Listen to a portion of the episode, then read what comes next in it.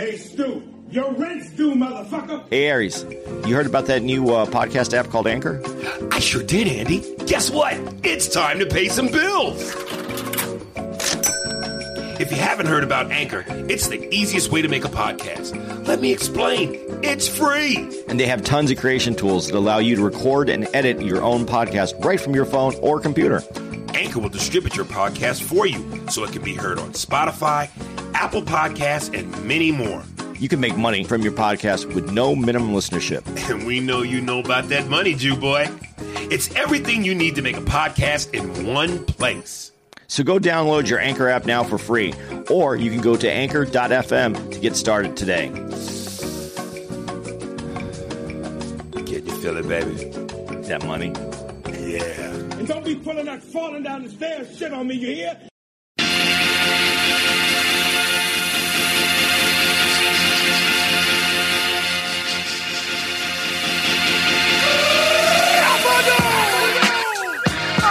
It's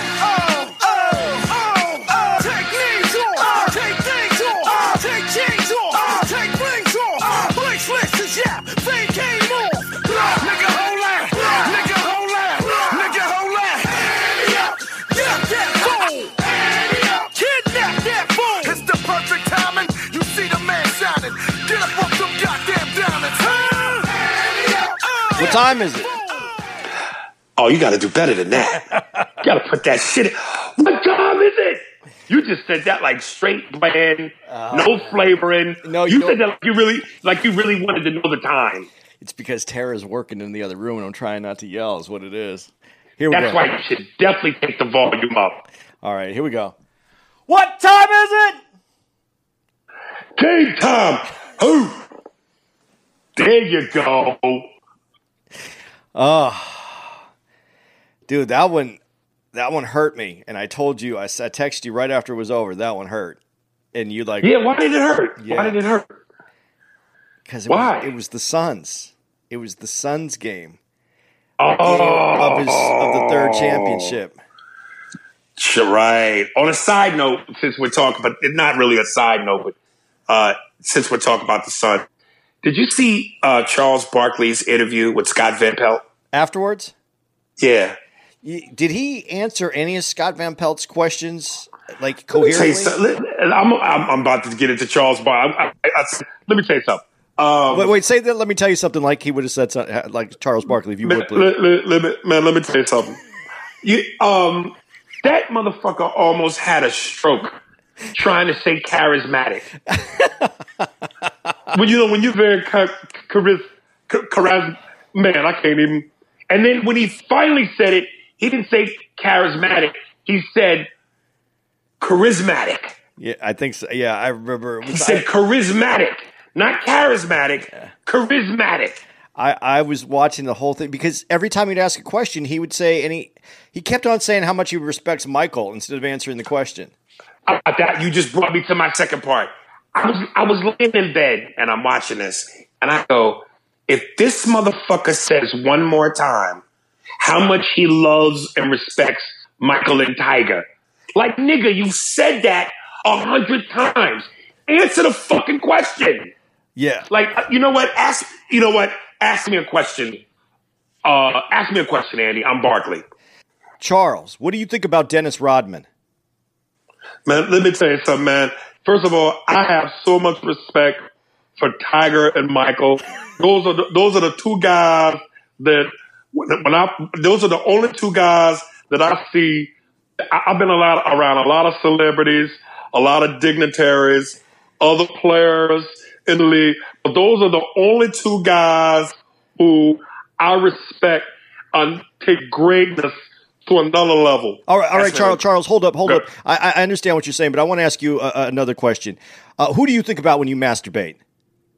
Man, let me tell you something, man. Let me tell you something. A, a lot of times when I'm in the room and it's just me, I gotta tell you, I get the lotion, I get the tissues, but Michael Jordan and Tiger are the only two guys. Like, first of all, I have so much respect for them, what they do, how they play the game. A lot of famous people in my life who I've met. I've hung out with the Clintons. I've met Barack Obama. I've been to England. I, I Queen Elizabeth. But Tiger Woods and Michael Jordan, the only two guys in terms of respect on a level. I played in the dream team. I never when I played golf and Tiger's there, I played with Phil Mickelson, Jack Nicklaus, but Tiger Woods, they're, they're great, man. Uh, that's the interview I heard too. You said what? That's the interview I heard as well. Yeah, that's the interview I heard. Everything, everything, and no Muhammad Ali in those, uh, the, in the in his the greatest people he's ever. And he was in Phoenix when Muhammad Ali was here. So It, it's it's like it's like you know, it's like Charles ain't stupid, but you gotta watch him. He, he requires supervision. like it just he's, he's oh he's like he's like a, a relative in your family that you know just needs to be watched at all times. okay, that's you're the perspective. Let me give you the other side of the perspective. The the other side, the the, the devil's advocate. Yes, he went off script. Yes, he he all he did was talk about Jordan. And, and, and do you think this is his? Do you think that the effect of this is because when Jordan cuts you out of his life, like just no longer friends with you, that he will do anything to claw back into that Jordan circle? No, because I don't think Charles Barkley is an ass kisser. Okay. which which which was always one of the things that I think drew people to him is he was always a straightforward, no, you know, this is what you see is what you get kind of guy. I I just think you know he's from Alabama, so you know. Why much that CD Wood? what, what, what, what? It's a good thing there's not a lot of comedy clubs in Alabama. Well, the only one I used to fuck with was the Stardome. What happened to the Stardome? No, I, I just uh, I don't think I made enough money for the owner. Yeah. uh, because in that region of the country, first of all, it's a predominantly black club, and I, I'm just saying that in that region of the country, South black, certain acts do really well there. Bruce Bruce, Arnez J. Um, I, I, I don't do as well there. yeah, I I'm gonna tell you something, Andy. You know what you and I've been talking about as far as uh, the guy I met who maybe tried to help me with my career. Yeah. I won't get into too much detail, but just to give the listeners some context. Long story short, I got a really powerful guy in my corner who's trying to help my career turn around. And he looked at the Corey Holcomb video and he said the one where the guy Zoe Williams assaulted me. Oh God, I sound like a bitch. assaulted me with a nigga through hands. Um, and he said to me, he goes, Aries, I'm gonna be honest with you. You shouldn't be doing everybody's podcast because you're too intelligent for some people. And you say shit that pushes buttons because certain people can't comprehend where you're coming from and it comes off like you're insulting them. Because you're calling them stupid without calling them stupid. So, you know, the South. And I'm not talking about all of the South. I'm being stereotypically funny, but I got his gist.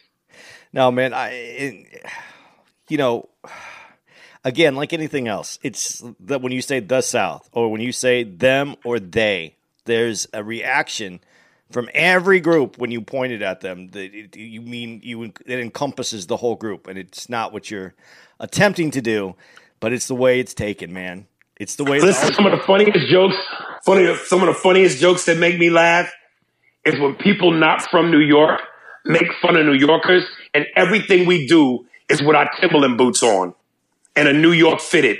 If we take a shower, we got Timberlands on and a New York fitted. If we fucking, we got Timberlands on and a New York fitted. It's hilarious. Every New Yorker says dead ass. Yo, dead ass, son. That's hilarious to me. So what you're saying is though, and this is what this is really what it comes down to. If you're on the top, which New York is, uh, you know, thought of as culturally on the t- one of the culturally on the top places, then you can make fun of that place. But if you're perceived not on the top, on the lower ends of the rung, then you can't make fun of those places. Is that is that is, is that the basic gist? Nah, make fun of whatever you can make fun Okay, of. That's fuck that's, it. That's the point. Fuck right there. it. That's the point right there, and that's what everybody's right, so missing. let's right. So let's get back to this Jordan Okay. shit. Um.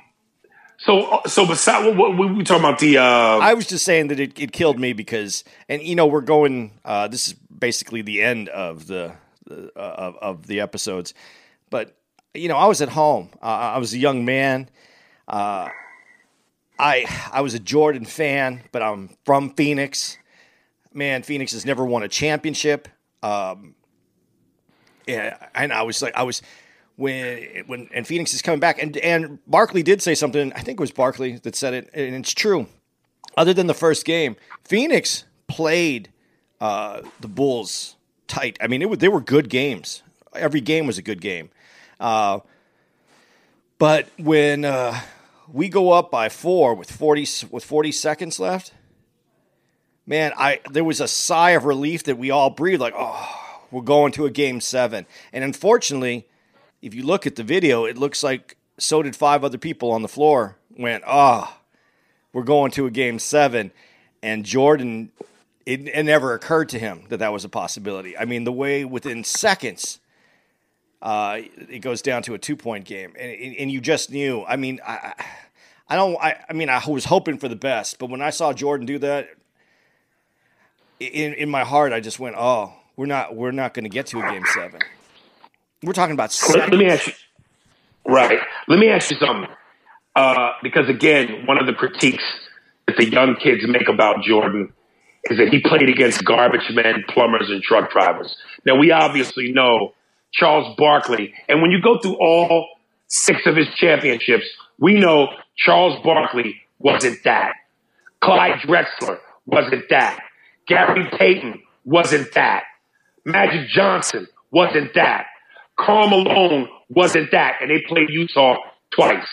But my question is this. As you relook at this thing and people go, we know they weren't garbage men. They were Hall of Famers, Hall of Famers and All Stars. But you go, one of the critiques is, of all the teams Michael played, there was only one superstar on that team. No one ever was a Scottie Pippen to a Charles Barkley.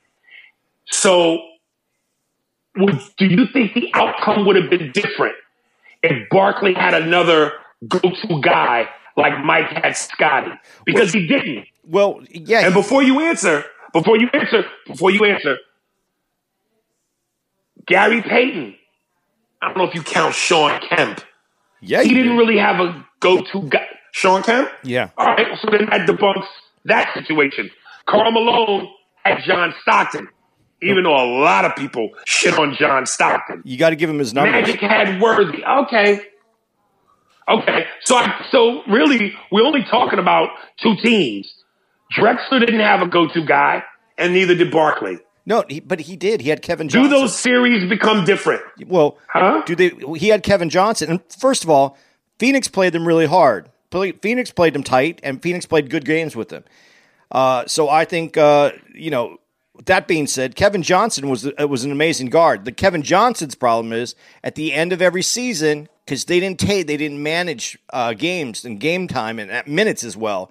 He always had a bad thigh, always every time he he he he. he Yeah, but you know how many people right now, you know how many people heard you say that just now and are going, Kevin Johnson ain't no Scottie Pippen. No, but he ain't no All Star. He He, would- yeah, wasn't no Hall yeah, of he- Famer. Um, he was a great guard. The best dunk I've ever seen over Olajuwon was Kevin Johnson dunking on Olajuwon. Classic, Uh, classic. he he was a hell of a player. classic. Yeah, he was a hell of a player. Uh, Dan Majerle didn't. He he was a great outside shooter. Uh, he played a good game, but you know that that was one of the things that I saw in there. And you know, I didn't know that. I didn't know that Jordan had something for Majerle because of Krause. We didn't know that in Phoenix. How would we know that Krause thinks that uh, Majerle's a a good player, a, a- one of the one of the better players? And, and Majerle had a great had a really great career there. Uh, was Cedric Ceballos on that team? Uh, uh, Dumas was on that. There, it was there was great. No, was- Cedric Cedric, Cedric Ceballos wasn't on wasn't that team. there when they played I, I, I don't remember. No. Like I didn't go back and look at it. I just because honestly, when I watched uh, when I watched it, I just wanted to forget about it. I, actually, when I cut, that's why I text you. That that one hurt. I didn't want. I, I, replayed that last forty seconds, and it just killed me. Uh, and I didn't think about it. But Majerle was was a, was considered a, a good player, not like a Scottie Pippen, not that level. I don't. Uh, I think Scottie Pippen was one of the best players uh, in the NBA of all time. So when people say did he have great players? Yeah, he had Scottie, and I do think that that was one of the best one-two players ever in the in uh, in the NBA. But you know, when you go Lakers, they had uh, Kareem and Magic.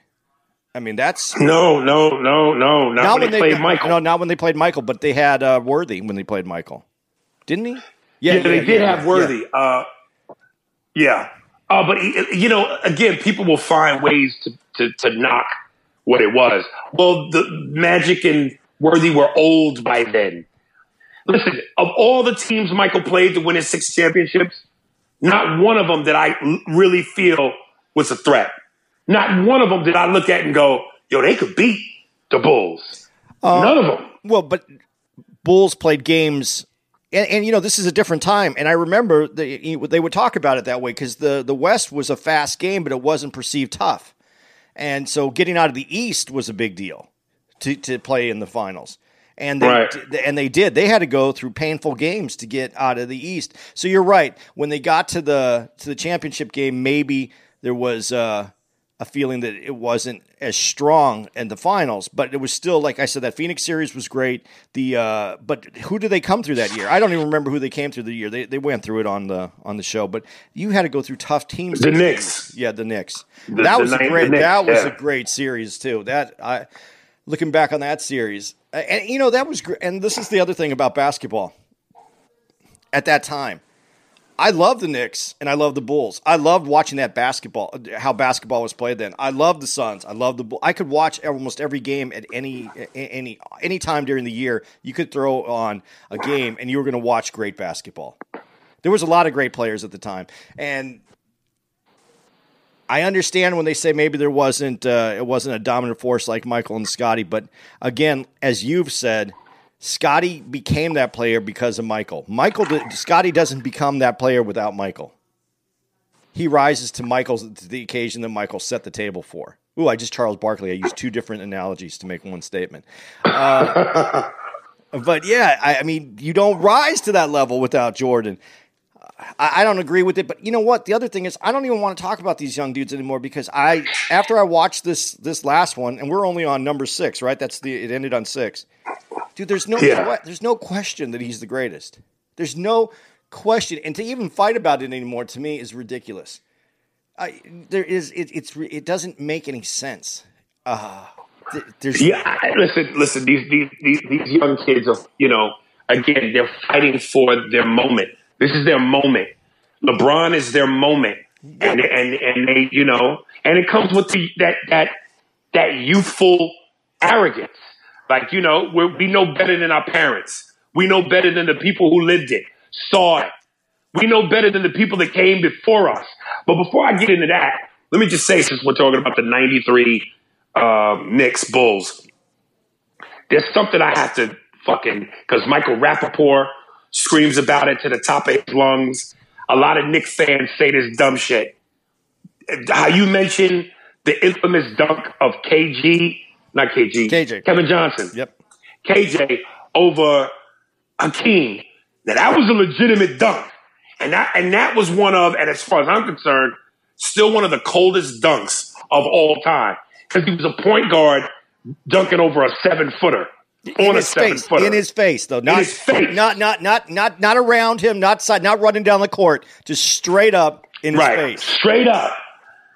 People like to go, yo, John Starks dunked on Jordan.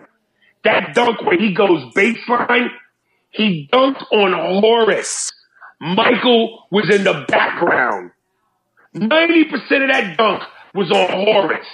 Michael happened to be in the vicinity. So to all you diehard Knicks fans who go, yeah, that famous dunk, it was a nasty dunk where Starks dunked on Jordan. Nah, yo, it wasn't on Jordan. Look at the dunk. It was on Horace. Michael happened to be in the neighborhood. Not the same thing. Um, So anyway, but going going, you know, I- I'll defend I'll defend the Knicks fans a little bit on this one. It was he was in the frame, and honestly, that dunk. It was it was an amazing dunk, and one of the things I'm going to say about Starks that I think a lot of people in New York will be might take issue with me on is when you talk about players, and we talked about one of the things Jordan had was uh, the mental to want to kill you, to take you down, to, to as uh, as Tyson said, to eat your children. That that kind of mentality that I'm going to win at all cost. But he also had the skill level and the work ethic to to make that happen. Uh, Starks had the mentality that he wanted to kill you. He wanted to take you down. Oh, but he didn't have the but, but he didn't, but he have, didn't the have the ability. He didn't have the ability. He didn't have the natural tools that uh, that some players have. And the other thing is because, and I think because of that, uh, he Jordan played within in control, and and uh, Starks did not play in control. When start when you finally got it's him- almost it's almost Go ahead. right. No, you go ahead. it's almost it's it's almost like a a, a a midget who wants to be a woman beater, but he just doesn't have the ability. The worst he's going to do is batter your knees. He's going to bruise your shin. He just he can't get to your face. As as violent and as angry as he wants to bash your face like hamburger, the worst he's going to do is bruise your shins. That's the best he can do. He he had skills. He just didn't have the. He did. He just it wasn't. He wasn't the package. I, I'm not gonna. I'm not gonna because I like the toughness that New York had when he was on the team, and I like the vol. You can't be vol. Now I'm barkling. Uh, I, I like the. Uh, the veracity in which he played, I just didn't like when he lost control, and he did lose control quite a few times playing basketball. Uh, and, Right. and it, and it felt like because he was getting picked on during certain parts of games, even though he did have that skill to rise up and throw down mean, nasty dunks, and he was he was a hell of a player. Though I really enjoyed New York at that time. Oakley uh, was a great player on that team as well. Uh, you know, uh, he brought some toughness. It was just it was so much fun to watch basketball then, and I think this is the greater thing that's missed because they keep going. And I'm not I'm not trying to bring up young the young heads on how they think about things, but faster, stronger. You know, all, the, game was better. I really got to say, I really believe the game when it was played as the team game was a better game. It just was a better game. Now, I enjoyed. Well, I don't watch basketball the same way I used to. You, you know, um, it, it's funny. Like again, when when people go, all these people might play it again when they when they disrespect those players that did not win because of Michael, Barkley, Drexler, Payton, Malone, Stockton. When when the young generation refers to these guys as truck drivers, plumbers, and garbage men, it's so crazy to me because what they don't understand. And I'm going to quote Roy Jones. Roy Jones, at one point, at the pinnacle of his success, you know, he was trying to be a rapper. He also rapped. He, he, he came out with a song called Y'all Must Have Forgot.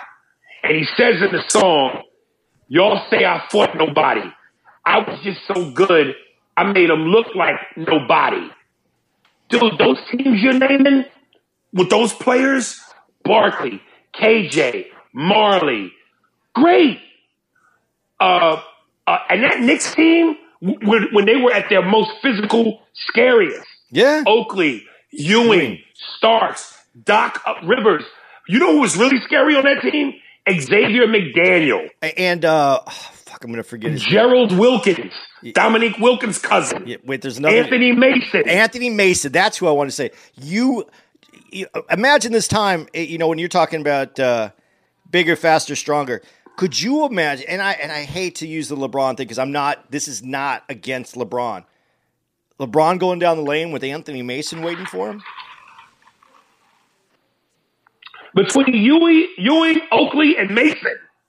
Are you kidding me? So that's why I'm sitting here going, when these people say, yeah, Mike played against a bunch of guys who weren't great. No, these guys were very great. That's a testament to Mike's dominance. He made them look average. These dudes were spectacular. Hall of Famers, All Stars. Dude, there was a clip, and I wrote it down in my notes. this is how sexy, and I have to use the word sexy. Michael Jordan's skills were. In '93, he played, and it's one of when you go, if you, if, even if you would go to YouTube and go Michael Jordan's highlights, top 20. I guarantee you this is probably the top five. He's playing the New Jersey Nets. He jumps in the air from a distance. He makes his way and weaves his body. He contorts his body three different times through three different defenders and lays the ball off the glass before his feet touches the floor. That's amazing.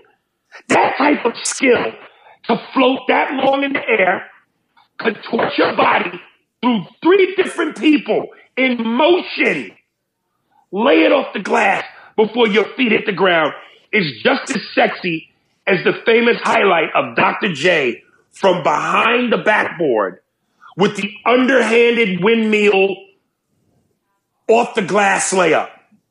From behind the backboard, out of bounds. People are insane if they don't get how sexy Mike was. Uh, Athletically. No, I, I think it's done. I, I- I think the series really. I, I think it brings to light what because we you know even for myself when I listen to everybody I go man you know there's other people in this conversation I would think that sometimes because I hadn't seen it I'd forgotten about it even though you can go watch it on your and I know you can you know you YouTube it but when you watch YouTube you're usually on your phone when it's a little teeny tiny picture Right. dude, seeing some of these highlights and seeing who, listening to him speak, listening to the way that he commands the that that room uh, uh, with all the players. Man, you know, you just there's I I don't know anything else like that. I I I can't even imagine it, and and to have, I mean, I love what uh, Steve Kerr said, and it, you talk about that famously about uh, Jordan punching Kerr in the face. Right. And I love when Kerr goes, I'm competitive too. I just can't always back it up that way. But there's nothing but but Kerr, I mean, it wasn't like this is how much respect you have for this guy punches you in the face and it doesn't cause a riff in the team to to the point where the team is gonna if that happened in a room today, I I, th- I think someone's asking for a trade. Someone's wanting out. Well, Kurt, Kurt, Kurt said something that I didn't even know. He said at, at- during the exchange, he punched Mike in the chest. yeah. I, I have more respect for Kurt. He hit God back. Now that statement right there, that was surprising when I saw that. When he said that, Yeah, when he said when he said, ticket, God just gave you that. God ticket. just gave you one. Dude, here's uh, this is why I fucking love this documentary. It's like Jordan's legacy, Jordan's stories with Bigfoot. I heard he did this. I heard he says this. I heard he's like that. Speculation, speculation, speculation. All rumors. Now we're seeing it. Some of what we've heard is true. I, I heard from people that told me, yeah, Mike's an asshole. He's arrogant. I've heard people go, yo, coolest motherfucker in, in the world. Yo, he's both. Yeah, And we're seeing it. Cool motherfucker, but he knows he's the shit. Dude. When uh, that that uh, part in the series where he's talking, who, who who's he hating? It's it's is it the Knicks that he's hating when he's dropping all the threes, and he does the little. Portland. Portland, Portland. That's right, Portland, and he does the little uh, the shoulder thing where like like Right. uh, with his hands up, like oh, like I when I was watching that game, we started laughing. We're like, he can't even believe it. No, that's not what happened. Ah, That I love because it wasn't that he couldn't believe it. He was like, I told you. That was different from what I thought that moment was. And how cool is it to be clued into that? But again, we talked about this on the last podcast. This is a testament to his greatness. He knows that camera's on. I remember I was watching a, a, a, a the 30 for 30, uh, Sugar Ray Leonard, Rob, Roberto Duran, No Mas. And Sugar Ray said, guys like Sugar Ray, Oscar De La Hoya, Michael Jordan, they all have it. Sugar Ray goes, I was always taught when a camera is on, you look and you smile. Mike knows when that camera's on, like Mike. Fuck to be like Mike.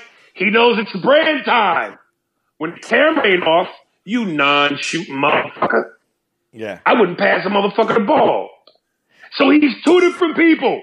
He's Dr. Jekyll and Mr. Hyde, and he knows how to play it. But guys like Dennis Rodman, Mike Tyson, uh, they don't know how to do that. I don't think They only give you what they are. I don't think Rodman cared because his brand was completely different than Michael's. His brand was to be that brash and be the real guy that he was. Even though I don't think that was a real guy, I think that's created for the for the stage. No, I think it was a little bit. I think I think he cared, but he also didn't care. I don't know. I think he's definitely one of the most complex guys outside of basketball. Like I, I don't know that anybody really.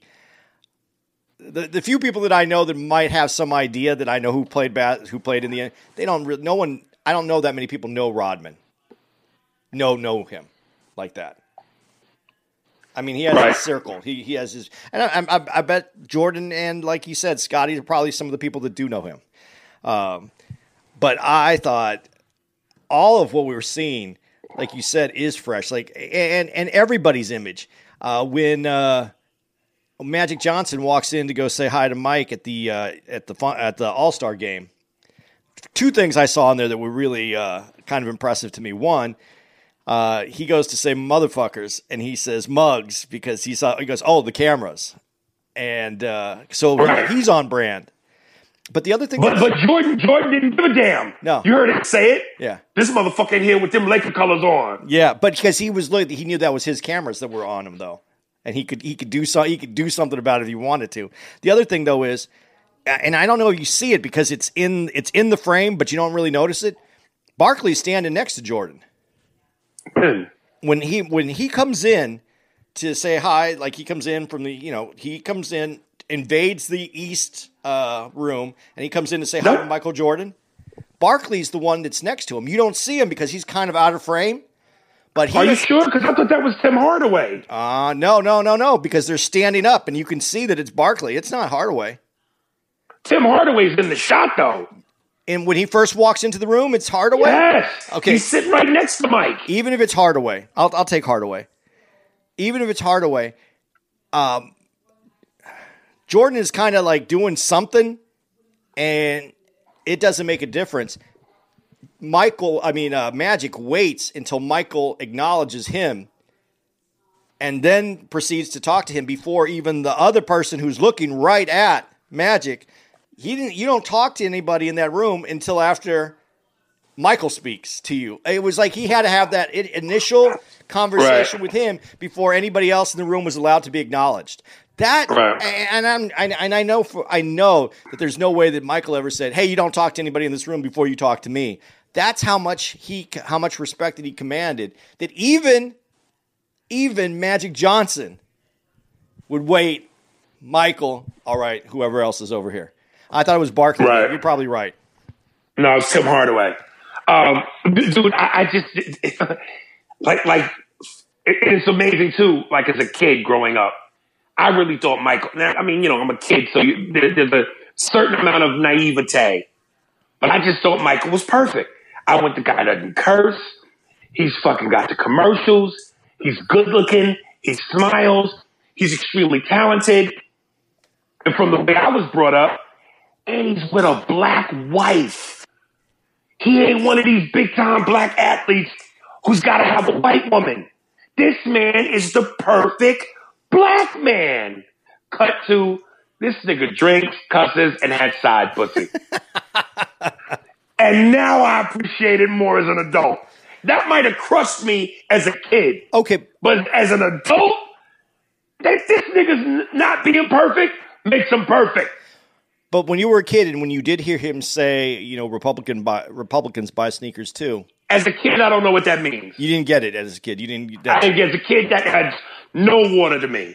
what, but what do you feel about that act, activism? Before less- we before we jump on that, because that was that's in my notes. I want to ask you this, because again, the guys who seem a little bit mysterious are the ones who got me curious. When, when I forgot that Larry Bird was the coach of the East. And you could see some of Larry's confidence slash cockiness when he goes, Well, we're here. We might as well win it. Yeah. I wish there was a documentary on Bird because I heard he was one of the biggest trash talkers ever. And some of the shit that I read that he would say, man, I would have loved to have been in the locker room when he when he was his birdisms, some of his cocky shit. Okay, and- I'm gonna I'm gonna say something about Bird because it, it it's uh, this is my whiteness coming out right now. Uh, I've said some things about Bird and you know where I put him and the ranked him and how I felt about his play and who he was. Let me let me just let me just remind people of this too. You're in a league that's dominated by black men. The black men on the teams at that time, especially at this time, and this is this is the time where the, the best basketball players are the black dudes and you have a white dude that's so confident that can talk the most shit to everybody. Do you know how good you mm-hmm. really have to be to go? Because don't. There's no way that no one was trying to shut him down. There's no way that people weren't trying to shut him up to send him home. See, this white boy can't play.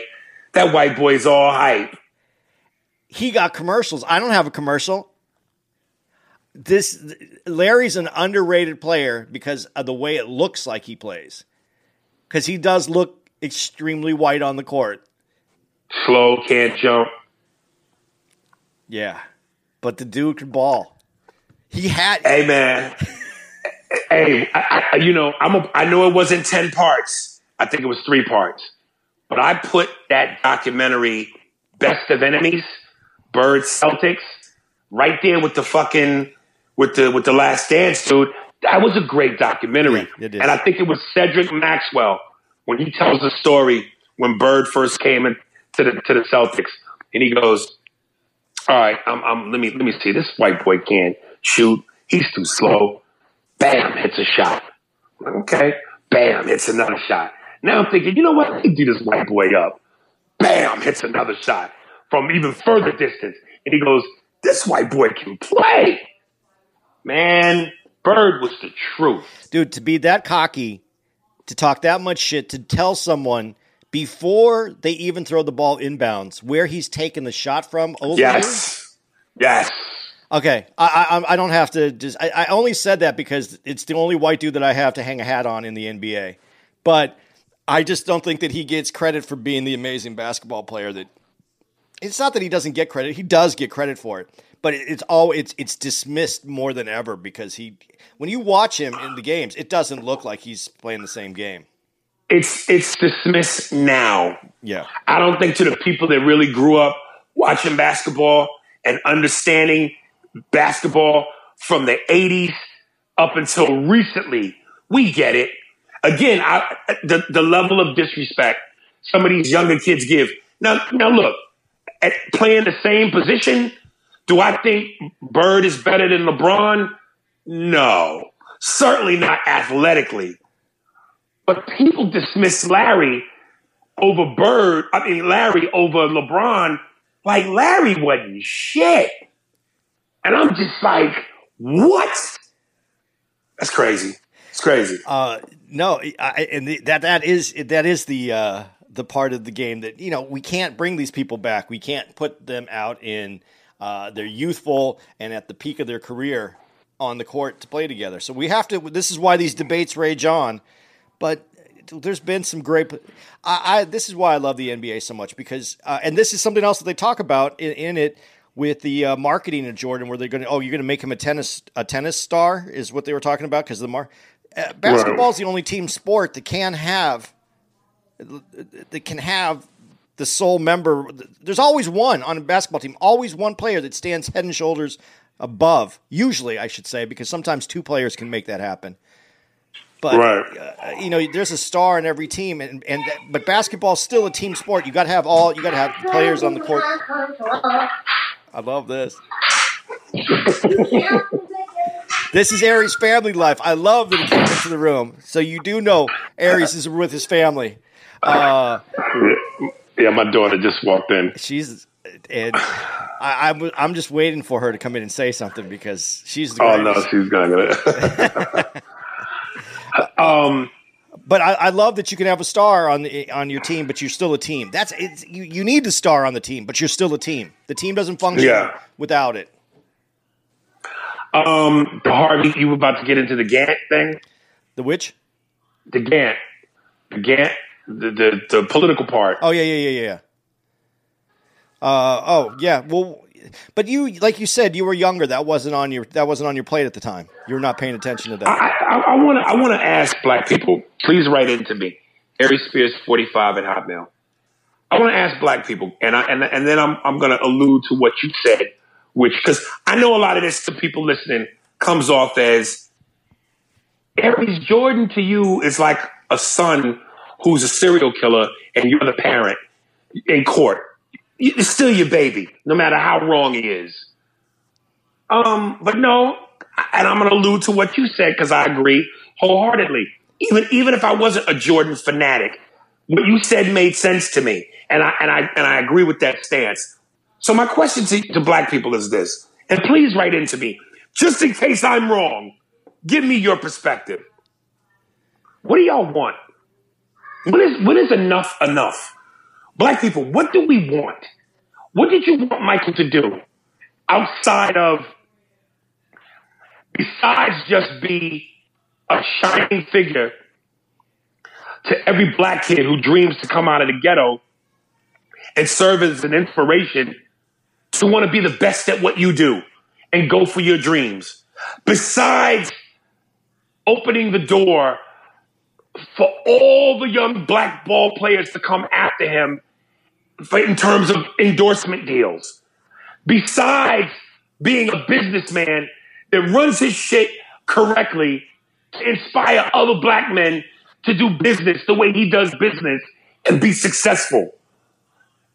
Besides being a clean cut image that, again, in, in, in, a, in a society that deems black men stereotypically so negatively that he debunks that. What more do, do, do we want? When is enough enough? And when Jordan said on a documentary, look, I know I can't please everybody. And if I and if I inspire you, then I'm gonna keep doing that. But if I don't, maybe I'm not the guy you need to follow. I thought I'm just asking black people, what, what's enough? I thought that statement was amazing though when he said, "Then maybe I'm not the one you should follow," because we all have a path, and uh, that was pretty. Uh, that was it was it was pretty amazing to me. But he also uh, uh, there's a lot that's missed that I think that he he did do uh, that is missed in the fact that he wasn't political. But I, I love what he said. You know, maybe you shouldn't follow me. That maybe not that he did not feel that that was his. That's what he needed to be doing. Uh, it, it's unfortunate because uh, who who was it? It was uh, what was the political party at the time? Who it was? The Republicans had Uh, I can't remember his name, but he was known to be a racist. he was he not he wasn't he, he was a racist. Uh, yeah, Uh, it was unfortunate that he couldn't have been taken out of office, but and I, I'm just looking at this. Uh, let's look at this as Republican and Democrat. Try to get some uh, racial tension out of it when I say it this way. Uh, it's not. It's this isn't a color issue. This is just uh, Republicans versus Democrats and, and ideology. And I know it's hard to remove the two, and I hear the typewriter starting. But here's my question: uh, You're at He this. said typewriters, you old motherfucker. I'm old. That's yeah. That's how I keep saying typewriter. But you, uh, but you, you're at this place in life where you are actually moving the needle. You're changing people's lives. You're changing the way marketing's done. You're changing the the way players get paid off the court. You change. You you've made huge amounts of change, and that's not enough black people. and all and in, in this election, which even if you come out and you support him, you're not guaranteed a change that the Democrat's going to win over the Republican. You're not guaranteed that. All you can do is say, uh, "Yeah, I think you should uh, vote for this guy," because you're not political and you haven't been political. Does and and you know that that takes a, that could take a very big hit on what you are what your what your goals are, which was making those kind of changes in the NBA, making those kind of changes to athletes, making those kind of changes to like you just said how you could market a black man in this country at that time. He made those changes and he was going to risk that for an election that was determined by people coming out and voting. I that's a tough one, man. That's a that's so tough because you I, I, I don't I don't think it's that tough. Listen, you got Jesse Jackson for that fight. You got you got uh what's the nigga the fat nigga that, with the perm that used to that's a callback to last week. the, the fat nigga with the perm and the tracksuits before he slimmed down to look anorexic like Star Jones needing a steak. uh, Sharpton, Al Sharpton. Reverend Al Sharpton. Okay, so listen, you got black people, and and and Magic said it this morning or, or on, on first take. That wasn't Michael's lane. That's that's Jesse Jackson's lane. That's Al Sharpton's lane. If, if, if you if you want somebody to fight the racial political battles, that's what they do. Michael Jordan is trying to build a brand and a name as an athlete, which, like you said, will help the black community in other ways. So, what the fuck do we want, black people? What do we want? When is enough enough? Why does every black person have to be Superman and do it all? And the question then goes to LeBron because LeBron has been political. But my other question is LeBron is also successful, has a career that's been marketed, uh, has an image that was the, the foundation of that was laid by Michael Jordan so that the next generation could be that and still be successful and marketable. I, I think when you enter the room first, sometimes you have to look around the room and make adjustments so that you can get other people in the room. And I was reminded by watching First Take when they brought up that very same point about LeBron is more instrumental in the black community and is more of a social justice warrior than Michael. But wait a minute. As far as business affiliations, LeBron had a lot invested with uh, his business and revenue in China, which is why he all of a sudden went mum on the controversy about China. So whether it's Michael Jordan going, hey, Republicans buy shoes too. I'm not, I don't want to get political. I, w- I want to stay away from that. LeBron chose his moment for business purposes to stay away from something. So let's be fair. Uh, Yeah. Uh, again, as the white guy in the room, I'm not going to try to. Uh, I, I'm not going to try to. You know, that's not that. I, I, I don't. I like to bring light on some things that I might under, that I might see, but I don't think that I can speak for the community. So I'll, I'll step out now and I'll leave it where you have it, and, and right there. No, I'm just, I, listen, at the end of the day, and look, if, if you look at Michael's track record, better late than never. You know, he just opened up that, that hospital, and I think it was, was it North Carolina? Either North or South Carolina. So that poor people, particularly black poor people, had a place to go. So even if he didn't do it at the height of his basketball days, because he was trying to build something, right. But it ain't like he's going down in history as having done nothing. And he's spoken out at certain points. What I can't wait to see the documentary they about to do about the Clipper owner who was banned for his racist shit. Mike spoke out against that. Mike built the hospital. So he's doing things. He's just doing them now. You can't satisfy niggas, man. You can't satisfy the Negroes. They always want more. You give them one watermelon, they want two. You give them seeds, they want seedless. All the niggas. Man, I'm glad I stepped out of the room.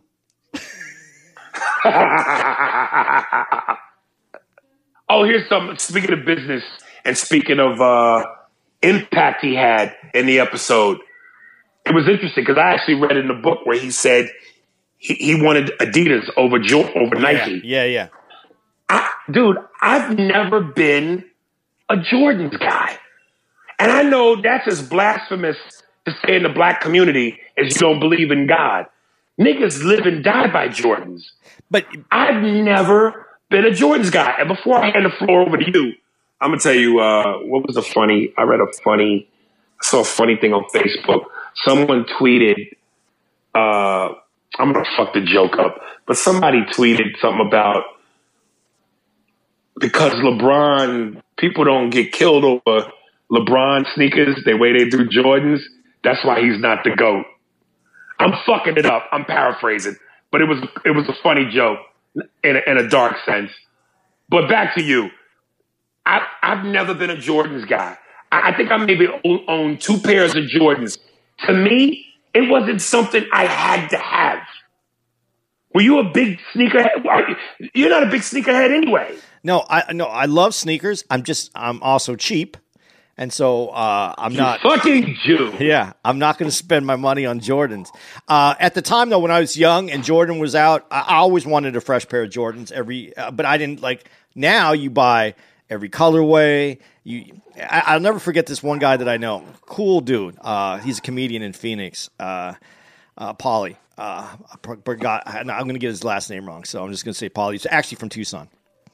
Polly uh, has a lot of has a lot of Jordans, and I just remember one time go, "You have so many, like you have so." He goes, "Yeah, because that way you don't wear much, so they last forever." I don't understand the fascination. Um, unless unless it's an investment for you, where at some point you're gonna go, I'm gonna sell these when when they're hot. Why? Why? And- and- Do you need that many Jordans? And you and you're putting bo- some people are putting booties over the top of the or the top of their Jordans so they don't mess them up. But then you look like an idiot walking around with booties over your fucking Jordan. So why wear them? I I used to get a pair every year. Every every year I just get a pair. Uh, I like Jordans, and that probably ended around Jordan six or seven, where I stopped getting Jordans all the time because they got expen- they got too expensive, and everybody there was a run on Jordans, and then ah, uh, I just started wearing uh, shell toe Adidas and the Superstars. That that that was the shoe that I wore because it, uh, it has a good arch in it. So that's it. I'm an old man. I needed the arch, but uh, I, I'm not a sneakerhead. I get it though. I get the attraction to Jordans because it's it's it's a release. It's something new. It's it's it's a connection to the player. But you wear Jordan shit though, don't you? You wear Jordan's tracks. You have a Jordan. Clothes is different. That shit's expensive too. Yeah, but clothes is different. And if it's a quality piece of clothing, I'll fuck with it. But you know, I'm again, the older I get, the less you start giving a fuck. I even had my lady make fun of me. She calls it my uniform. I'm at the point now where, dude, here's my uniform: flip flops, socks, either sweats or jeans. If I wear jeans, I wear Tims. But if I wear sweats, socks, sweats, uh, flip flops, a regular black or white tee, no no design on it. And if I do wear a design, it's my shit now. The Utah Africa, maybe one of your joints, all day long, chuckle the fuck up, my McDonald's, and a hat. Nigga, every day I wear that shit. Dude, but you Because I'm 45 and I don't give a fuck what people think. But are you also? And I'm going to ask you this because you know I, I I admit that I'm cheap, so I do wear my my shit. Like I never thought I'd wear my like I wear my I. There's something else I wear besides my shit, and you probably noticed this. When I go to a club, if they have a decent T-shirt, if it's on a good t, it's on a good quality T-shirt. I always try to get a free T-shirt because I'll wear, uh, I'll wear T-shirts from the club. I'll wear my Right. shirts. I'll, I'll wear you. I would wear your shirt, but I'm not wearing. I'm not paying money for anything. And then I have I wear uh, blanks of my shirt, just the black or the gray shirt. That's all I wear. Uh, sneakers. I've been buying Vans because Vans are half of what most sneakers cost, and uh, Right. I wear I wear Levi's and uh, no no name brand socks. That's it. Levi's, nigga. What you, the 80s? Levi's. Dude, and- Dude, let me, let me ask you. I had dudes hit me up on Instagram. Did, are they hitting you up about sending you clothes? Because I had one dude hit me up and goes, I'm going to send you and Andy both something. and he makes these custom made jerseys, whether it's LeBron, Kobe, Jordan. It's real stylized shit. And I've had a couple people hit me up and I go, yeah, uh, send it to this address. And it's my business manager's address. Or I go, you know what? Send it to Andy. He- He'll bring it to me. Like, dude, I just, like, once upon a time ago in my 20s, I gave a shit. Like, when I, before I, before I leave the house, yo, I had to be that nigga. My hat, my boots, my jeans, my shirt, my jacket, everything was detailed down to the socks, nigga. Because I was trying to impress hoes. I was trying to get pussy. I was trying to be that nigga. I so don't give a fuck. Nigga, if if let me tell you something. If I thought I could bring a little swag to it, I would wear the monk or the Taliban skirts, nigga. The blouse dresses. I'm I'm there, nigga. I'm tired. See, I want to say I just need to be comfortable and I need it to be. I, I, I just don't have money to spend. I got to be honest. If I had some money, dude, I saw a dude wearing a Gucci tracksuit. If I wouldn't be accused of, of trying to bite black culture's look, I, there would be no way that I wouldn't wear that. That shit is so nice. I would wear it in a second, but people would just think I was trying. And I just like Right. that shit, though. I like it. I do. I just don't have the money for it. If Gucci called me up tomorrow and told me that they wanted me to rep them, I would be all Gucci every day forever. I think that shit. I, I, I, I think I said this on the podcast. I own one pair of Gucci flip flops. I hate them. The bottoms make my feet hurt. The Jordan flip flops are comfortable, nigga. Like that shit where black people go, I gotta have a Gucci or a Louis Vuitton belt. I gotta have Gucci Louis Vuitton backpacks. For what? Give me a a a, a champs or a sports five backpack. I'm good, nigga. Dude, I love all this shit. I'm just too cheap. I'm too cheap. I, I can't. There was a point in my life. I used to work at Saks Fifth Avenue. There was a point in my life that I had a Cartier watch, that I had to have Louis shit. I was wearing Prada shoes. Yeah, I went through that already. And you know what? I what I don't have right now? I don't have a Cartier watch. My Prada shoes I w- wore out. I don't have the. I don't have. Uh, I'm too fat for my uh, Gucci belt that I had. You know, Right. and what I what I wish I would have had that I could have kept was money.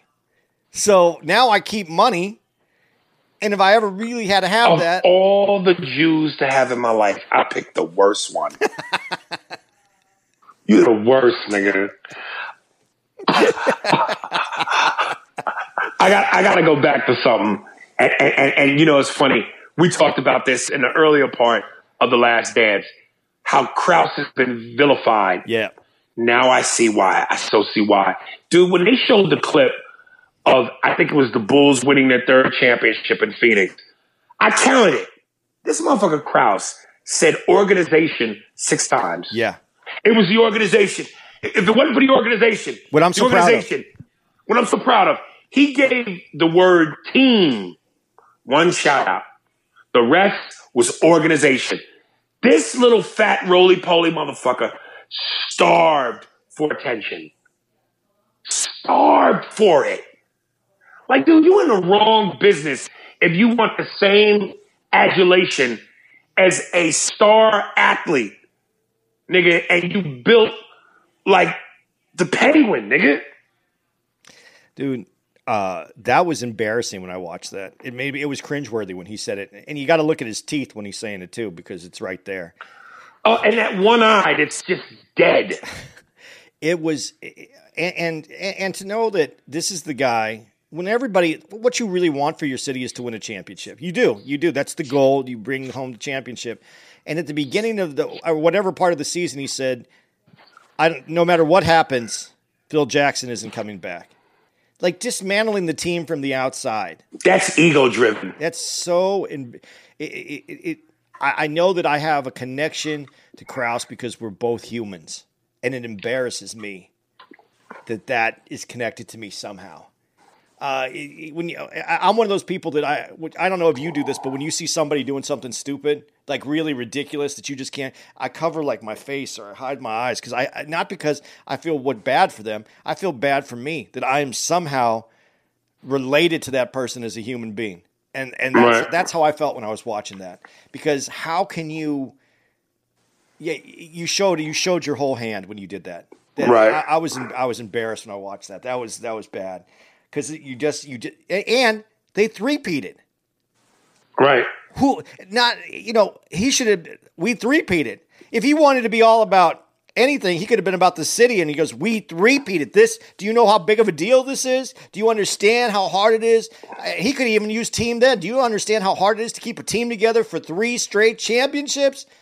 Nah, it was about him. It was all right. Clearly, clearly.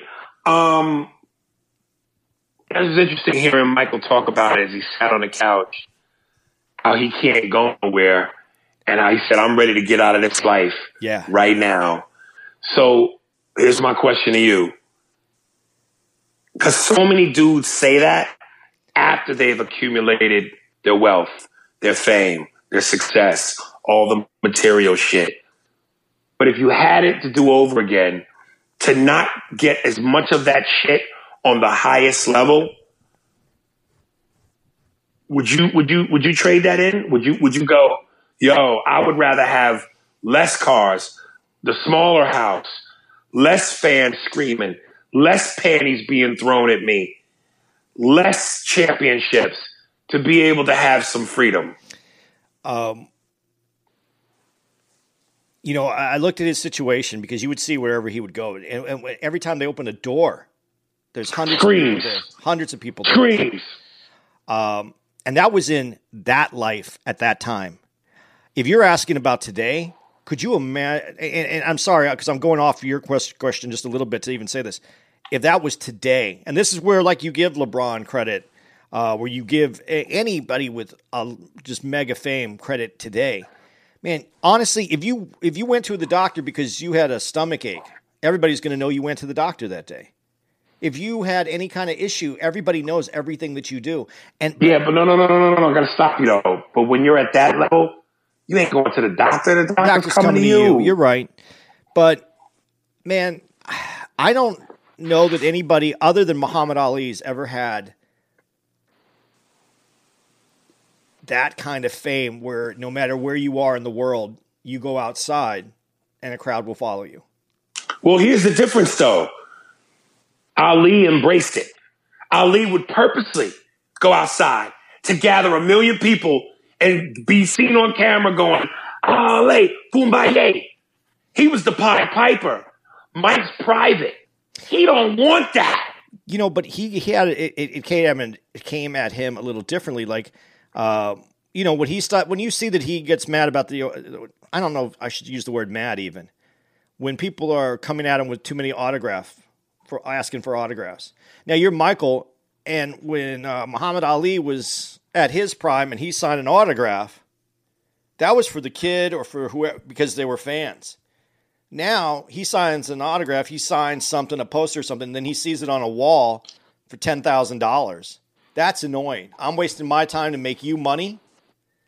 And I felt bad because now you and I heard about this a little bit from people that you know he he he pulled back because he didn't want if it was for the kid that'd be one thing, but for to sign it for a dude who's going to go turn around and sell it, and then uh, later in his career, they were sending these guys were giving kids these items to sign and sending them down so they could get the autograph, and then they would pay the kids like fifty dollars to go get those uh, signatures. I, I understood the frustration, but would you trade it in? Going back to your question, man, I I, I want to say no. I, I wouldn't. I, I'd want it. I would want it because I'm sitting on the outside of it, and I would like some uh, acknowledgement and some adoration and you know some success. But yeah, I would take it. I, I, there's no way that I wouldn't. I would stay in the hotel room. I, I would sit there and go, okay, well, I can't go out until this time or until I, I'd want it. Yeah, because I don't have it. I didn't live it. I don't know. So from looking outside in, yes, I'd want it. You know, I, I think it's a classic case of that saying, you don't know what you have until it's gone. Would it ever be gone for Michael Jordan? At this point, no. The guy's worth $2 billion. But I almost feel like, you know, unless you go through that of going, holy shit, no one cares about me no more. People aren't screaming my name. I'm not being mobbed. Now I miss it. Maybe I'm, maybe because I'm not that, I'm, I'm, it's easy for me to say. But I would love, dude, to just see what that feels like. Where you just go somewhere and you can't breathe. I, I, you know, before you answer, before you get into it, let me ask you this. You said a couple times people have recognized you from the podcast, right? Yeah. And, and people have said something to you. How did that make you feel? Well, you know, it, it's it's two things for me because it's not on a regular basis, right? So when people are looking at me or kind of like I could tell that there's some weird thing, like I think it's because they don't like me uh, immediately. Uh, and this isn't, uh, and I just want to make sure that everybody understands. I've been at, uh, I was at a breakfast place, and this lady kind of looked at me and then kind of pointed, said something to someone, and then she took a picture.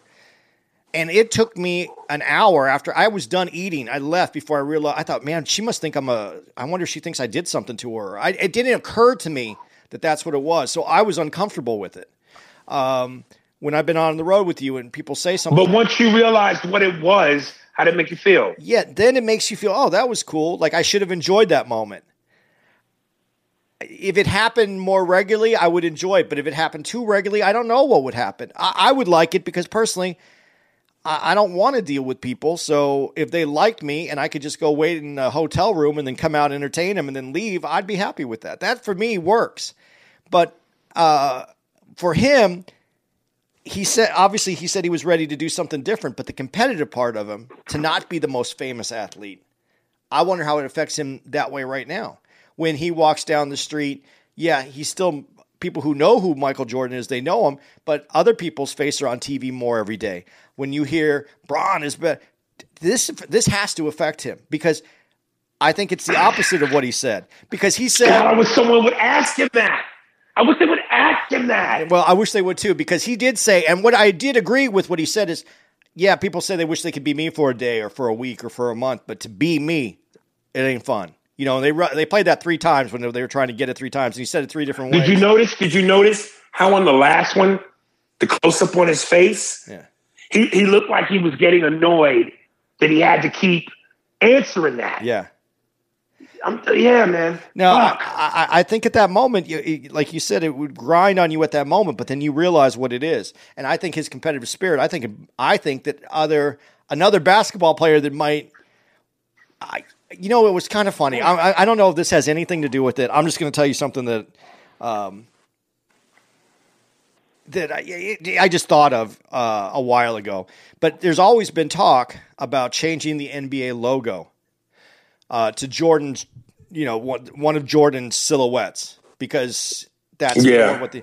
And then that talk kind of disappeared about five, six, seven years ago, and uh, when and then some stuff started about maybe LeBron, a LeBron silhouette, and then when Kobe died, they were like, Kobe should be the silhouette. We should get Kobe this. I think that competitive stuff comes back up because if anybody's supposed to be the silhouette on the NBA to Michael Jordan, 100% without a doubt, it's supposed to be. If it ain't, if it, if it ain't uh, Jerry, um who is that on there? Jer- it's Jerry West. that's the logo that's on there right now. That silhouette is Jerry West. If it ain't Jerry West, it needs to be Michael Jordan. In his mind, there's no other person that should be on that logo. And I think even some of that talk has spurred some of this more. I, I know not the Kobe thing because uh, this was already in process of being made, but I think that competitive juice is flowing right now. I think there's a lot of that juice flowing right now for Jordan. And I think if you asked him how he feels about that fame now, it might be a little different than it felt in that documentary. I think he misses it. right. I'd want to still be the biggest Uh, how much time we're at? An hour. I want to address one more. I have one more thing in my notes uh, before we, we get out of here. Um, just like I asked you the other week, how come Michael Jordan's eyes are such bloodshot red? Yeah. Uh, here's another question I have that's mysterious to me. How come all of Michael Jordan's security looks like a bunch of granddaddies? The sniffers? The most in shape, six foot six, athletic nigga. All of this nigga's security look like my aunt, my uncles at a reunion. Dude, the dude he's playing Who are these niggas supposed to protect? the dude he's playing in that quarter game with up against the wall? But Andy, let me stop you right there. Let me let me stop you right there. Especially that nigga Do you not know who with he, that George Washington wig. You don't know who that is, Who dude. is this nigga with this colonial cut? You don't know who he is? Huh? You don't know who he is? You don't know who he is. He's Michael's security. No, but you do not know who he is? That's Joe Exotic, the Tiger King's uncle. Hilarious. Hilarious. I saw that dude. I go, that dude's related to Joe Exotic. That's who that guy has to be. One of the sniffers. Is sniffers. this motherfucker not wearing the George Washington wig? Dude, it Do you see that nigga's dome? it is the craziest thing. He he looks like a white dude with a Jheri curl. It is the weirdest thing I've ever seen. How is who is he protecting? He's a sniffer. That's what his, those names were, the sniffers. Remember that from the first episode, the sniffers? Because they sniff because they sniff George's jock Yeah, yeah, they're, they're- yeah.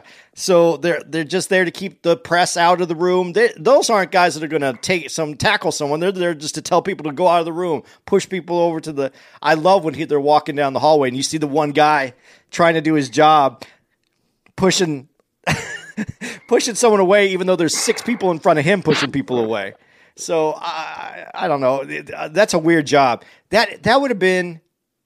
I mean, how, that guy could his life have been any better at that time?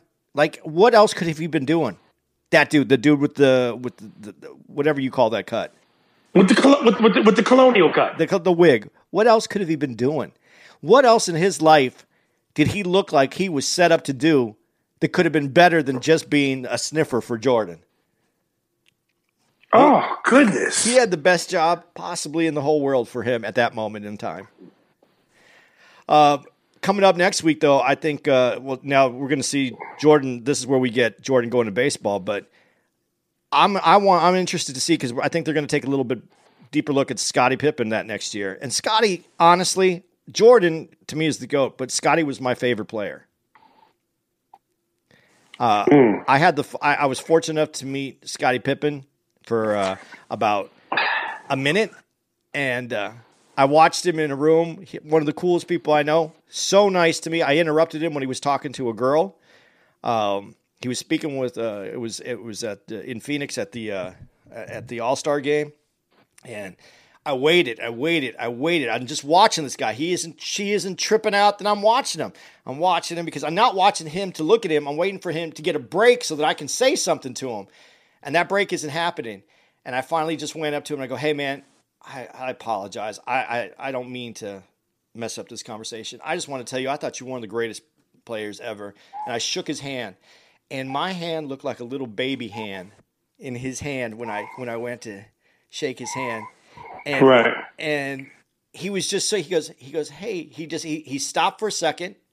He removed himself from the con- he didn't turn he didn't like leave the girl there. He just kind of removed himself mentally from that conversation. He goes, "Hey man, I really appreciate you actually coming over here and saying that.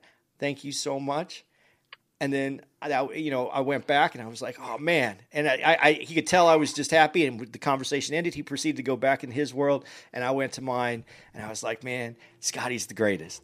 And ever since then, I've always been Scottie's the greatest. So I can't wait to see uh, what's coming up because I feel he's severely overlooked. And they brought it up a little bit on this one. Severely overlooked as one of the best players because he did play next to Jordan. I don't think he becomes the best player without Jordan, but I think when Jordan left, he was in the top three players playing. I, I, Akeem and then and, and, and Scottie had to be in the running for the best player at that time. You might disagree. I don't.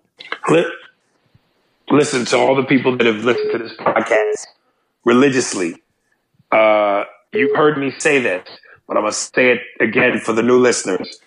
Worst dream I ever had. Scottie Pippen beat me up in woodshop class while wearing his Bulls uniform. He locked the door and he turned to me like uh, Chazz Palminteri in Bronx Tale when he said to the bikers, now you can't leave. And he locked the door on me and he proceeded to whoop my ass in woodshop class. And it was just me and him and he wore his Bulls uniform. I don't know why he beat me up. I don't know what I did to piss him off, but he beat me up in woodshop class as a bull. And it, it's one of my scariest dreams ever. Uh, dude, I can't. I, I'm really looking forward to this next episode. And, and Tara's been watching this with me because it's really good. I mean, it's really, it's, it's really good. It's, it's, it's a really good doc. So I'm excited. Um, anything else before we get we close this uh, episode uh, four? Yeah, I don't, I don't know if you've noticed it since. I, I don't know if you've noticed it because we've been talking on Facetime to do this podcast, uh, and you, we talked about how my daughter walked in the room. Did you catch this? No, I didn't catch that till right now. You look looking very Rodman esque. Tell tell the tell tell the audience what I'm showing you. He's he has uh, he he he did himself Rodman like, and he has is it purple? Uh, purple nail polish, Pink. pink, Pink pink nail polish, pink nail polish. Uh, very interesting. It's not your look. I got to be honest. Uh, I, I'm very surprised that you even You let that. hap- goddamn right, it's not my look, nigga. I'm very surprised you even let that happen. Listen, I'm surprised I let it happen. Um, it ain't the first time. Uh, this is actually technically the second. Because Uh, we went off and about here's the thing: the first time. go go. Go, go ahead, go ahead. Well, I just bring it up before before you tell me about the first. And say, we talked about pay- you see people with their nails, their toenails painted, dudes with their toenails, and it, and it's you- you're like ah, like who would do that? And here we go. Well, here we go. Uh, the first time it happened, uh, she did my nails, my hands, and my toes. Um, and you know, it's my daughter, so fuck it. Uh, the next morning, I'm in the crapper and I'm looking at my feet and I went, I can't do this. I've never felt more transgender in my life. And I went, I can't do this. I'm, if you're transgender and that's what you do, live your life, baby. Live your life. I felt a certain way and I, and I was taking, and I was taking a crap and I'm sitting down and I'm watching my, I'm looking at my fucking 12, it was it 12, size 12 feet with pink nail polish and ashy ankles. And I went, I can't do this. Now, I felt like I just got done fucking a white middle aged businessman on his lunch break in a seedy motel. I, I just want to I, I just want to put, give this to the other side of this conversation. You know that painting your nails doesn't make you feel like, uh, especially since it wasn't you that painted your nails. You were you, you did it because your daughter said, you know, Dad, whatever. Let me, you know, and and you being a good dad, just hanging out, you let her do it. It doesn't change who you are. You know that, right? You you didn't you didn't have to have those feelings. You could have just been, oh, my daughter did this. You didn't have to go into uh, the uncomfortableness of it. It's not your look. You should you you you could feel that it's not your look. That's that's white man talk. I'm telling you, we operate different in the fried chicken community. Nah, nigga, nah. Niggas ain't never been that comfortable. Nah, son, nah. Dead ass, yo, dead ass. I think we got to leave it right there. That's the perfect end. There it is. All right, we're we're looking forward to episode. What do we got coming up? Uh, seven and eight. Seven and eight. So very excited Something about like it. seven and eight. No, okay, seven and eight. Yeah. Uh, very excited to see the conclusion of this. Uh, props to Michael for actually putting some things in there that I didn't think that he would put in there. I, I was pretty surprised that he left. Hey man, I gotta tip my hat to a motherfucker. This is how you know your brand is solidified. Like, like, let me put it in movie terms. Pacino, De Niro, Denzel, Nicholson, Morgan Freeman. They're so solidified as movie stars, they'll never be anything else. Michael's brand is so solidified that this guy can curse like a sailor and it ain't gonna affect him his sneaker sales, his brand, his clean shit. He's still, he's still Michael.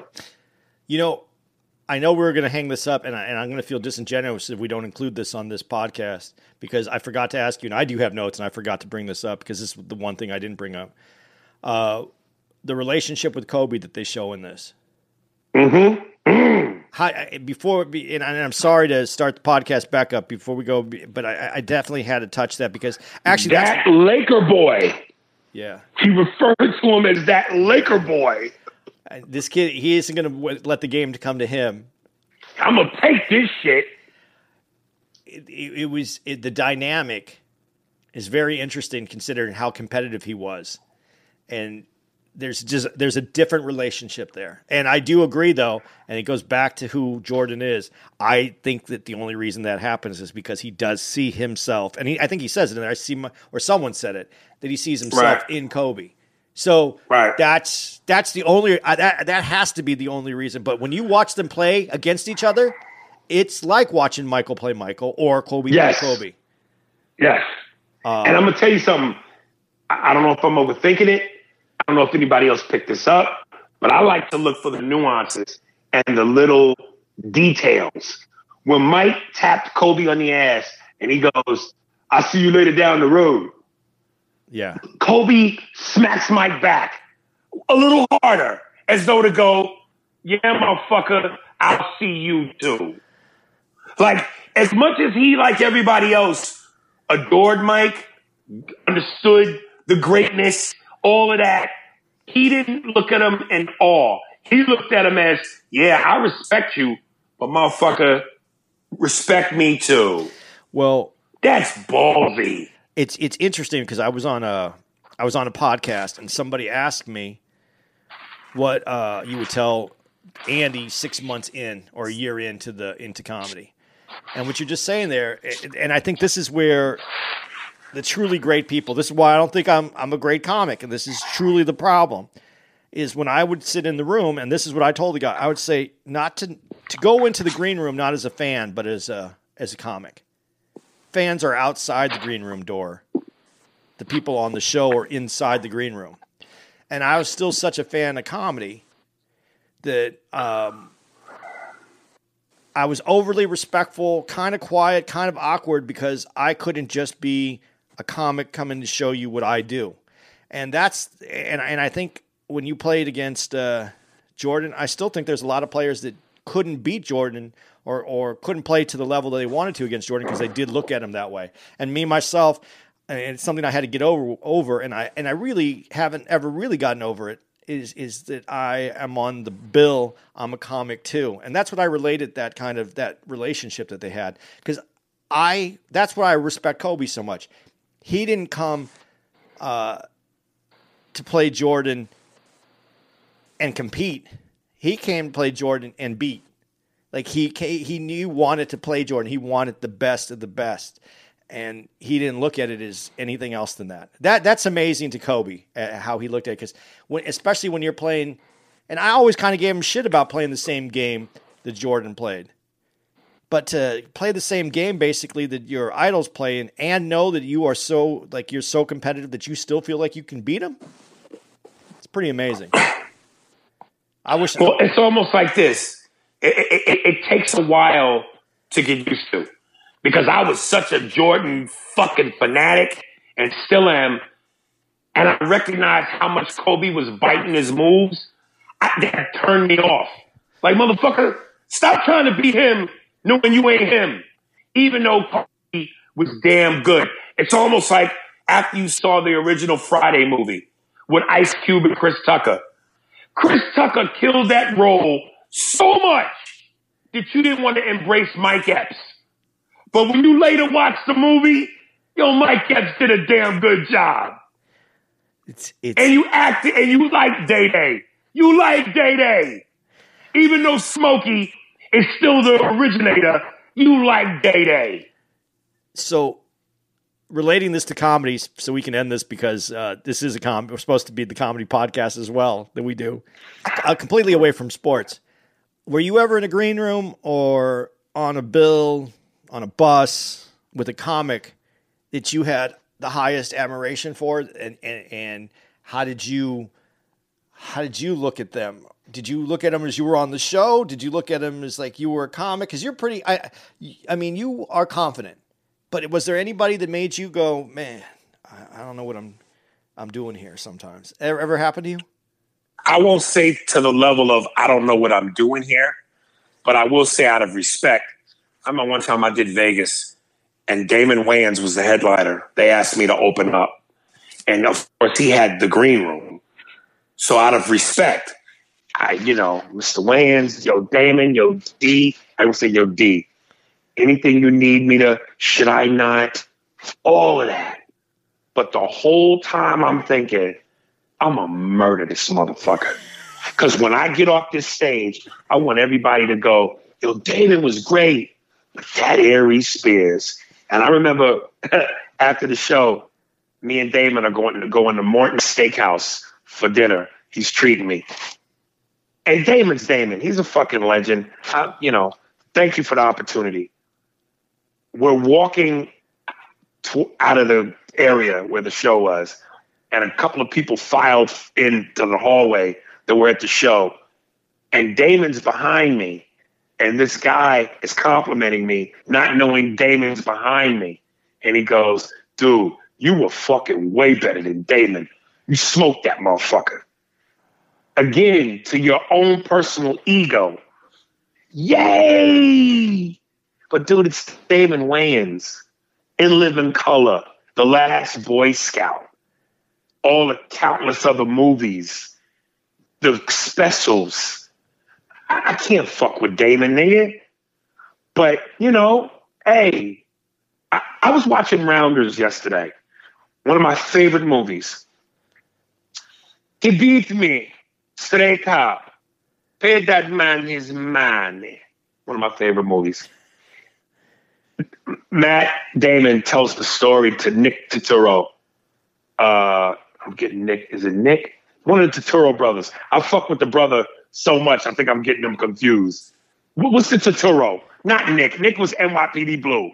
Uh, The other one. uh, Barton Fink. What's his What's his name? John Turturro. John. Is it John? John Turturro. Yeah, yeah. John. Um, and Matt Damon is telling him the story he, how played against Chan, the, the, the, the Asian dude, the, the, the kick ass of poker. And he just basically says to him, I not only sat in a room with him, I beat Chan.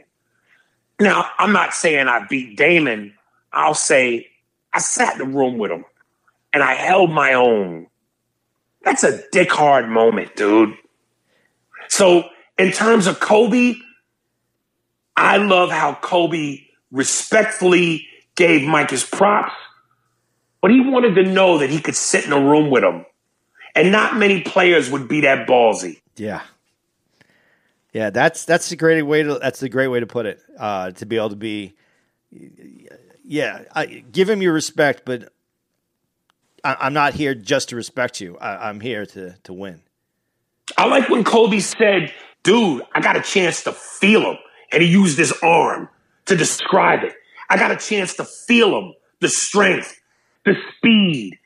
I got a chance to measure this nigga up and go, where do I fall in this? Is he as strong as they say? As quick? Can I control him? How physical? That's dope, man. Yeah.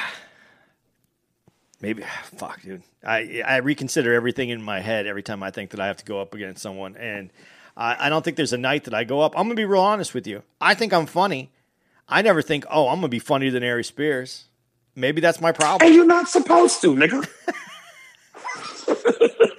A couple a couple white people told me I was funnier than you uh, a couple times. Yeah, y'all, that's y'all looking out for each other, man. We know what that is. We know what that is. Uh, all right, baby. All right. Uh, like we said, seven and eight. Stay tuned. We're gonna get through this series. It's it, it, it's it's worth it. Here's what I'm looking forward to. The next email episode we do, I got two emails and I want to read them back to back because one is the angel on your shoulder and the other one is the devil. It's the one what and I think this person is white who's on your side about the whole it ain't just black and white, it's rich versus poor. Then I have the email to combat that where a black person is going, and he's out of his fucking mind. It's about race. Fuck money. I want to read those back to back. And I got one on that too. So uh, it's going to be very interesting because I've really, uh, uh, yeah, I'm ready for it.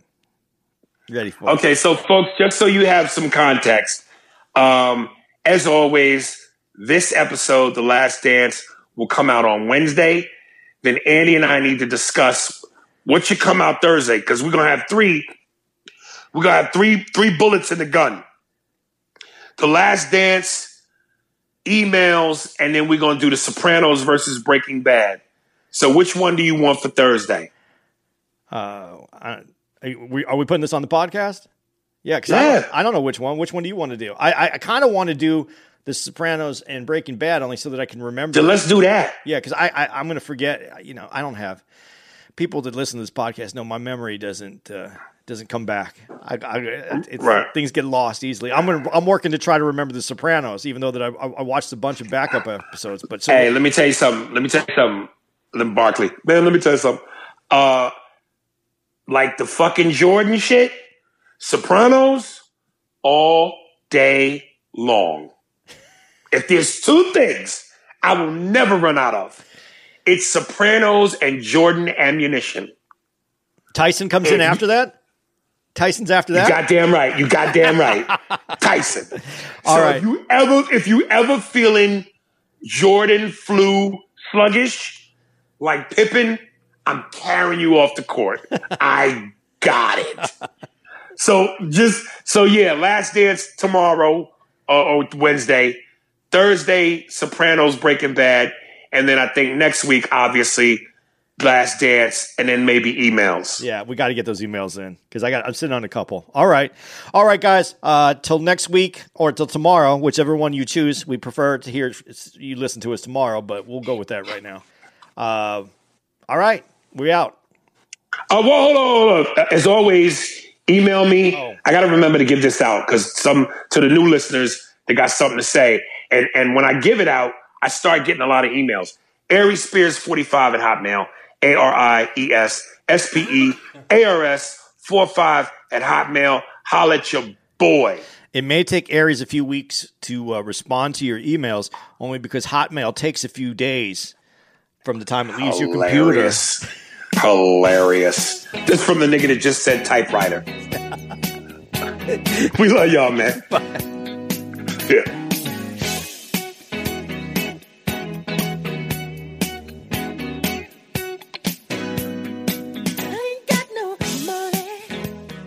Can you feel it, baby?